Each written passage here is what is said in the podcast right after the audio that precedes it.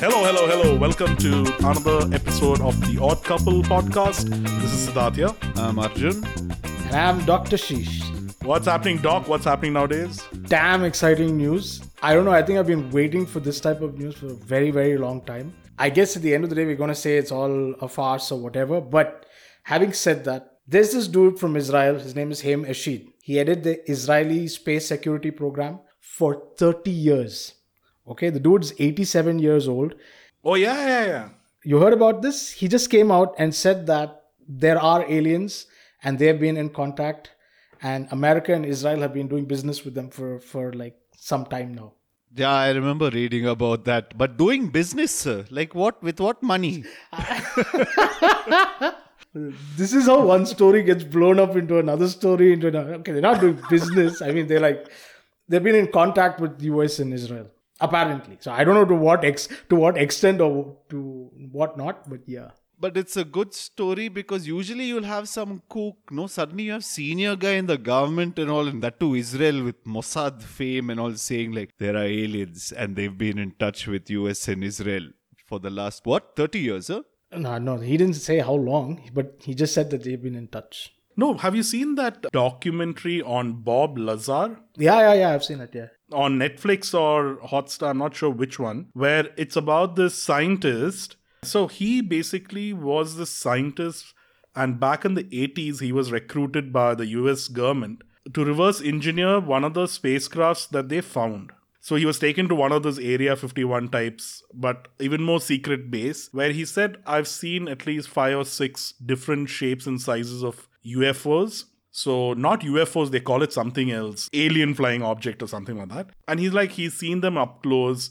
He's outed the US government back in the late 80s, early 90s, and his whole life has been systematically destroyed by the government, and they've made his life hell. And finally, he's come out, he's spoken, he's written a couple of books. It's a crazy documentary. You have to watch it. He's saying, boss, this exists. There were aliens which were there, the kind of equipments that they have, the kind of metals or the materials that they use is just mind bogglingly. Uh, it, it cannot be fake. But Sid, who was Bob Lazar? I mean, why was he taken to see all these things? What, engineer, scientist? He was actually apparently an MIT graduate, and he was working on a like a jet propeller for his car that's what his story is that they saw him do that and thought that okay they were trying to reverse engineer the an anti-gravity or anti-matter engine. And so they thought okay probably he might be a smart kid out of mit and can crack this stuff. And so they recruited him for that. And then he was there for i think what five years or six years. And then he was like okay i gotta spill the beans on these guys. Oh. But a lot of people called him crazy and not too many people believed him you know That's what happens, no? A lot of people call all these people who out, they try and discredit them and and call them crazy and stuff like that. And also follow them, I mean, stalk them, have a lot of surveillance on them. Then these guys start thinking they, that they're going crazy also. So that's the whole idea. Oh, that's the whole idea. They give you that kind of pressure that uh, so they make you think you're losing your mind. and people around you will think you're losing your mind. Correct. If you guys remember, it started way earlier actually, like during the time of Roswell. I think that was the first incident which captured the mind of people about aliens and stuff like that. And so Roswell was in the 1947.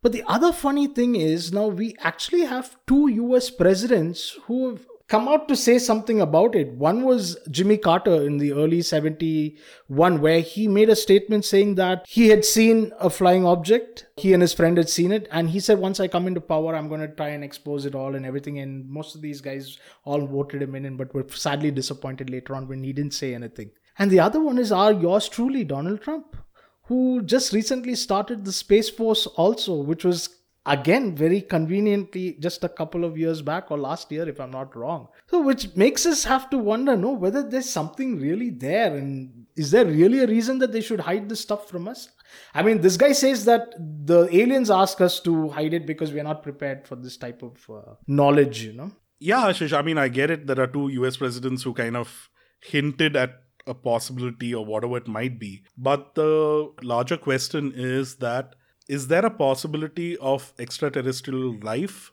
Does ET exist? Or do you believe? Do I? Of course it does. Oh, you do? Oh, okay. Arjun, you?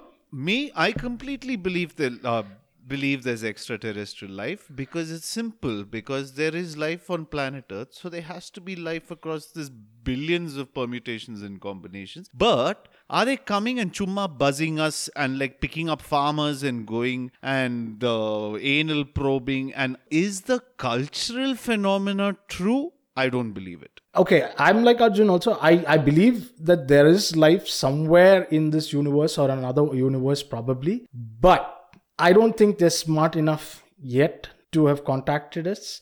And I don't really see a reason why they should hide from us if, if they had the possibility to. Okay, let me flip it the other way around.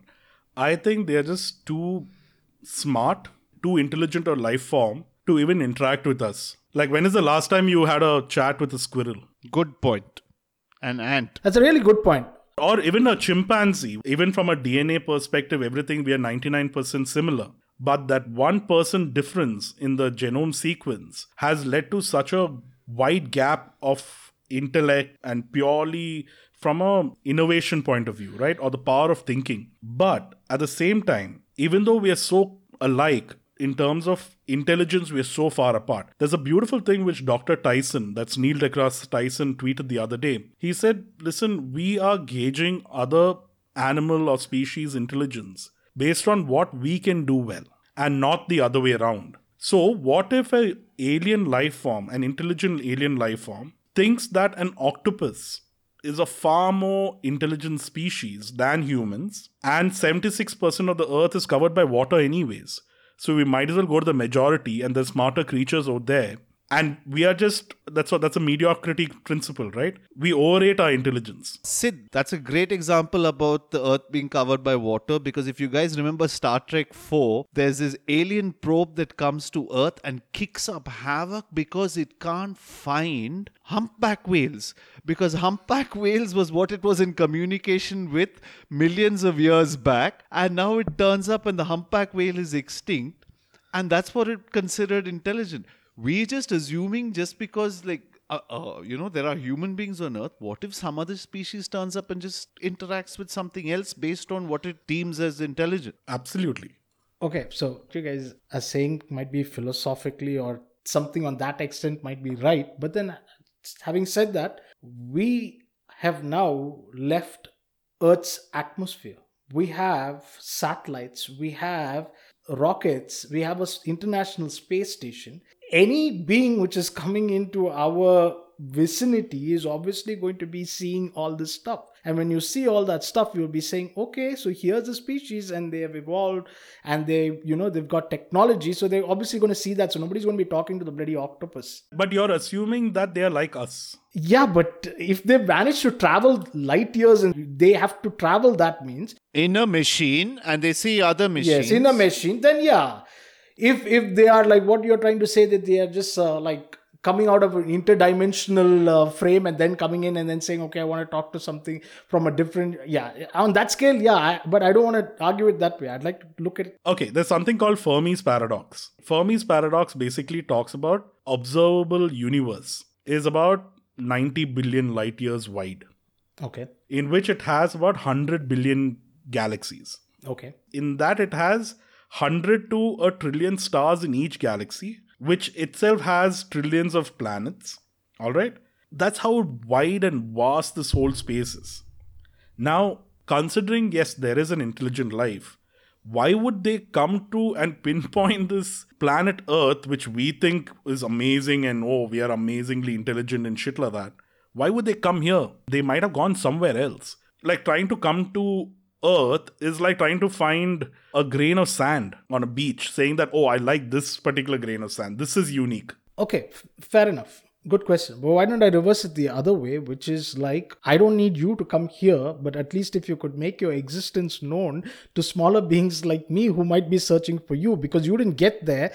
You obviously went through what we all went before you realized that you were the superior species. So why not make your presence felt that I can identify your presence? But no, you don't do that either, no? If we put out Morse code signals into space. If they don't know what Morse code are, they're like they don't. I mean, Morse code is is, is ancient even in our generation. If somebody sends us Morse code, there's no way we can decipher it. Now we are talking about millions of years of evolution, and how are they going to understand what we are saying or the signals that they are sending us we are not evolved enough to understand what signal it is Correct. We are looking for radio. We are looking for those kind of this thing. What if there's another thing on the spectrum that which they communicate by? See, that's the trouble with most people who are searching for extraterrestrial life form. They've obviously they're far more smarter than we are, so they've thought about all this stuff. So I think one of the first people who were seriously thinking about it was Sir Drake, whatever his name is, you know, and from where we have the Drake equation, which is the first guy who came to see and calculate which of these species have evolved with intelligence enough to communicate on our scale. So, using us as a platform of intelligence, how many of these species could have evolved in our known universe? So, he came up with this really complicated uh, equation, which is very famously known as the Drake equation. And anybody can Google this, but it had a lot of parameters to come to this formula, right? So, like, what, what is the average rate of a star formation in our galaxy? What is the fraction of these stars that have planets? But the most important of the the factors within the equation was the length of time for which such civilization were able to survive to send these type of detectable signals because most civilizations don't outlast their planets. That's what his thought was you know. So how many of those exist? When he calculated all this the numbers which he got was roughly 1000 to 100000 or 100 million uh, planets could exist which could support intelligent life which could communicate with us. That is the accepted ido but having said that there are a lot of people who would say that all of these things which he used for his equation itself is not based on any reality. So the point which i'm trying to make is that we have one set of people who who sit and say that okay you know what drake equation there are so many life planets out there there should be life somewhere. And then there are other people who actually say that you know what life here on earth is really really special and unique. And if you have to calculate the odds the odds are really really high. Just the the, the size of our moon is the perfect size. If not you know we we wouldn't have a perfect tilt which keeps the seasons going. So it's really special. I think we give too much of importance, like I said earlier, that we think we are special. And that's the mediocrity principle, which is I think all this is overrated and our intelligence is overrated. And we think, oh, people should reach out or we should reach out. All that is based on the fact our own overestimations of ourselves and where we have arrived. There's something called Kardashev scale. It says any civilization goes through three phases. Phase one is where a civilization is intelligent enough to leverage and use all the resources on their planet to 100% efficiency. As of now, the human civilization is at 0.073% of that correct of achieving that. So we have long time to go before we can actually even usefully use all the resources in our own planet. Type 2 civilization is fine the planet has already been the resources have been used efficiently. Next is they 100% use the the sun the star around it. So by using something called a dyson sphere which completely covers the sun and or partially and and it extracts all the resources from that because that is the kind of energy that you need for interplanetary interstellar journeys. Yeah. And then this type 3 civilization is when you do interplanetary travel and then you do your whole uh, exploration business. Which trump and the aliens are doing Business. right now. Play intergalactic monopoly right? But the whole factor is that when we are at point say 073 of the Kardashev scale by itself is like how non-intelligent we are or how what a long way we have to go. That scale for me is why aliens are not talking to octopuses and would rather speak to us. Because we are at least 0.00 something of using the resources of this planet. These octopuses are not doing that. You don't know that no you're measuring your intelligence based on your own scale no? Yeah but we just created a scale no? Let me put it this way how are we going to communicate with aliens when we can't effectively communicate with an octopus we are hoping that they are superior to us and can that is exactly my point. point and that is why we have not found aliens and we're hoping they find us It is a brilliant point. How are we going to talk to aliens? What the, we can't even talk to an octopus. But you know what? Recently, I saw somebody pour this metal, molten metal, into an ant hill, and they kept Oh, yeah. pouring it and pouring it and pouring it, and it took them a week or so to fill the whole damn thing. And when they pulled it out, it was a whole one kilometer radius of a city, a subterranean city with tunnels, highways, shit like that. So we wiped out an entire city Exactly, exactly. So I'm just saying that we have that type of intelligence actually growing here. But you know, the other thought which I had said was, what if it's like that the last point in Drake's equation, which is the length of which a civilization stays. What if now the earth is around 3.7 billion years old and our known universe is around 30, 13 to 14 billion years old. It's quite a long time. Now if you take us now our human race has been here for around let's say 200000 years let's assume. Yeah. i was thinking now that's a really short period of time and we have grown in 200000 years and our growth has been exponential in the last 100 years. What if there was a civilization well within here within earth like maybe in the first million years in the first 500000 years they grew into a, into a super civilization and they already left because earth was going through a paradigmical shift. So they left. And now they are the, the smart aliens. I should make a movie out of this man. Damn it. No, they already made a movie out of this where, like, uh, where the dinosaurs left. Actually, a group of dinosaurs evolved into sauropods, and they actually vanished. And then millions of years later, we found out that these alien creatures that look like lizards.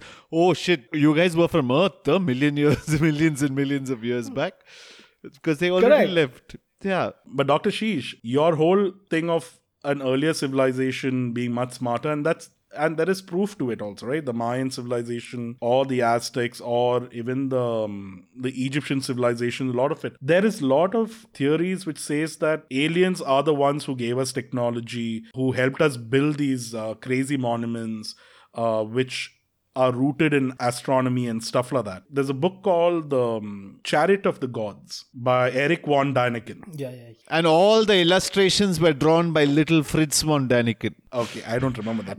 No, I meant it looked like his. It looks like his son drew all those things, saying, "Oh, see, aliens are here." no, but even if you look at back in mythology and stuff like that, everything is again based on giants uh, doing supernatural things, having super superpowers and stuff like that. Even our own, um, yeah, our Vedas also full of it. Like Ravana had the Pushpaka Vimanam, which flew at some crazy speeds and stuff like that. It's it's mind-boggling. I mean, it's hard to discount that there wasn't an intervention of a smarter species which helped and guided us to where we are today, or probably the whole thing was forgotten. And then we are again retracing the same old steps and trying to come back to speed, is what I think it is. For me, the one thing that encapsulate like what you guys were talking about, no, the idea of distance and the and the idea of all this time is in the beginning of every Star Wars movie, which is a brilliant line if you think about it. A long, long time ago in a galaxy far, far away. That just blows everything out of the water, no? In terms, puts the distance down pat, puts the time down pat. That how do you know what all things have come, gone, go across billions Yeah, of it's- years? it's, Exactly. it's 14 billion years And just to add to that, if you want to visit every planet in our galaxy, Milky Way, if you want to visit every planet, it'll take you 2 million years. I think at what speed? At any speed, it'll take you far longer, dude. It's going to take long time. So as Dr. Sheesh was saying, we are 13.8 billion year old universe and our human civilization as we know it is about 200,000 years. If you shrink it to a space of a year as a reference, human species only 12 minutes and western civilization is just a couple of seconds. the Western civilization go, go screw itself. So at the end of it, I just think that we give too much of importance to ourselves. We think too much of ourselves. No, I don't think so, Sid. I, I think we have to ask these questions. Only it's like what uh, what what is his name? Kepler or Kessler or Johann, Johann, Johann Kepler. he was thinking of was why the earth the earth is so far from the sun right he was trying to calculate why the earth is so far from the sun i mean what that was his question as to in, in his head which, which was important. But what was more important was why are we alive because we are only this distance from the sun? It's called the Goldilocks zone. Yeah. yeah the goldilocks zone. The thing is that there are millions and millions and millions of planets and and they're all at different lengths and everything. So only after he realized that there are other planets did he realize that the actual question was are we in a goldilocks zone and what is a goldilocks zone? So we should learn to start asking the right questions. When you say that you know we think that we are uh, too important or whatever no i just feel that we need to be asking these questions because sometimes we ask wrong questions but we learn from that and then we start figuring out what the right question is No, I'm not saying that we shouldn't ask questions. I'm just saying that the premise hmm. is a little flawed, or at least in my eyes, the premise that, oh, the aliens should come and interact with us, oh, we are smart, we are intelligent, is where I disagree. Correct. Partially. Correct. Not not completely. yeah But at the same time, I think if we do it the other way around, let's say we build a spaceship which can go at warp speed and go through wormholes and cover intergalactic distances in like crazy amount of short time. At the same time, we need to have when we're going somewhere, we will go fully armed. So nobody's going to come there saying, "Hey, I want to be friends." Most often, it's like, "Okay, I want to take over this planet and destroy it." absolutely agree with you with hostile intentions. So I really don't want an alien species to come here. Exactly, dude. Which civilization has gone and visited another civilization waving the hand saying, Hello, how are you? no, everyone was armed. Remember that? Uh, you remember that evangelist who went to the Andaman Nicobar Islands who wanted to preach the gospel, and he went with a very friendly intentions, but they ca- caught him and ate him. I guess. Yeah, yeah, yeah, something.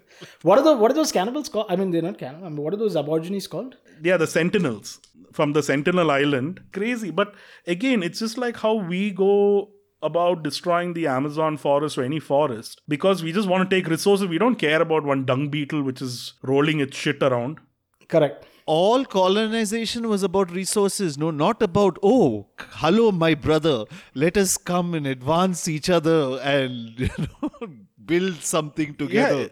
even the very scale which we use to say that we are earthbound or we are interplanetary bound or i don't know what the scale was called. That itself is measured only on resources no? So if you look at it that see that is why i really feel at the end of the day there is no other alien out there other than us. And i feel we are the ones who are going to be going out colonizing and we might come across alien lives but i don't think they're at a sentient level like we would assume it to be. Maybe like how the ants are, they probably are intelligent enough. We've just not given them the chance, and we probably will destroy that also. I agree with you, but I just don't think that we'll reach that stage of intergalactic travel purely because before that happens, we will destroy ourselves. We already have nuclears and nuclear weapons, and we're already destroying this planet. Unless, like the day the Earth stood still, the galactic force comes and stops and intervenes. The whole species, they just eliminate one species, which is us. because they do not want us to destroy a planet. Look at anything, even look at back in Superman, Krypton. Krypton was exploding because they reached that type 1, type 2 civilization mode. It, it was just destroying itself. But there's a very nice dialogue inside the day the Earth stood still, where um, I think the Home Minister meets the alien for the first time, and he asks him, "Why have you come to our planet?" And the alien looks back at him and says, "Your planet? What makes you think this is your planet?" Correct. I'll end it on that. So, guys, thank you so much for listening to us. And do let us know if you believe if aliens exist or not. I want to know if anyone's seen something which has blown their mind or which has been unexplained. Yeah, I've seen a lot of unexplained phenomenons, but that's usually when I step out of a bar. So we don't want to hear those things. So stuff that you've seen when you're sober. Thank you so much for tuning into us. This is Siddharth. This is Arjun. And I'm Dr. Sheesh. Goodbye. Bye bye.